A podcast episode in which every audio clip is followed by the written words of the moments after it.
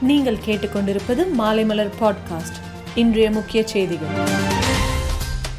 சென்னை மெரினா கடற்கரையில் படகு சவாரி தொடங்க நடவடிக்கை எடுக்கப்படும் என்று சட்டசபையில் அமைச்சர் மதிவேந்தன் அறிவித்துள்ளார். கொடநாடு வழக்கு தொடர்பாக தனிப்படை போலீசார் கோவையில் விசாரணை நடத்தினார்கள். புதுச்சேரியில் பொது இடங்களில் விநாயகர் சிலை வைக்க அனுமதி வழங்கப்பட்டுள்ளது. தமிழகத்தில் உள்ள அனைத்து கோவில் யானைகளின் உடல்நலன் குறித்து கால்நடை மருத்துவர் மூலம் ஆய்வு செய்ய வேண்டும் என உத்தரவு போடப்பட்டுள்ளது. உத்தரப்பிரதேசத்தில் பரவும் டெங்கு காய்ச்சல். பத்து நாட்களில் நாற்பது குழந்தைகள் உயிரிழப்பு. பாராலிம்பிக்கில் இந்தியாவுக்கு மேலும் ஒரு தங்கம் வெண்கலம் கிடைத்துள்ளன. பேட்மிண்டன் வீரர்கள் சாதனை.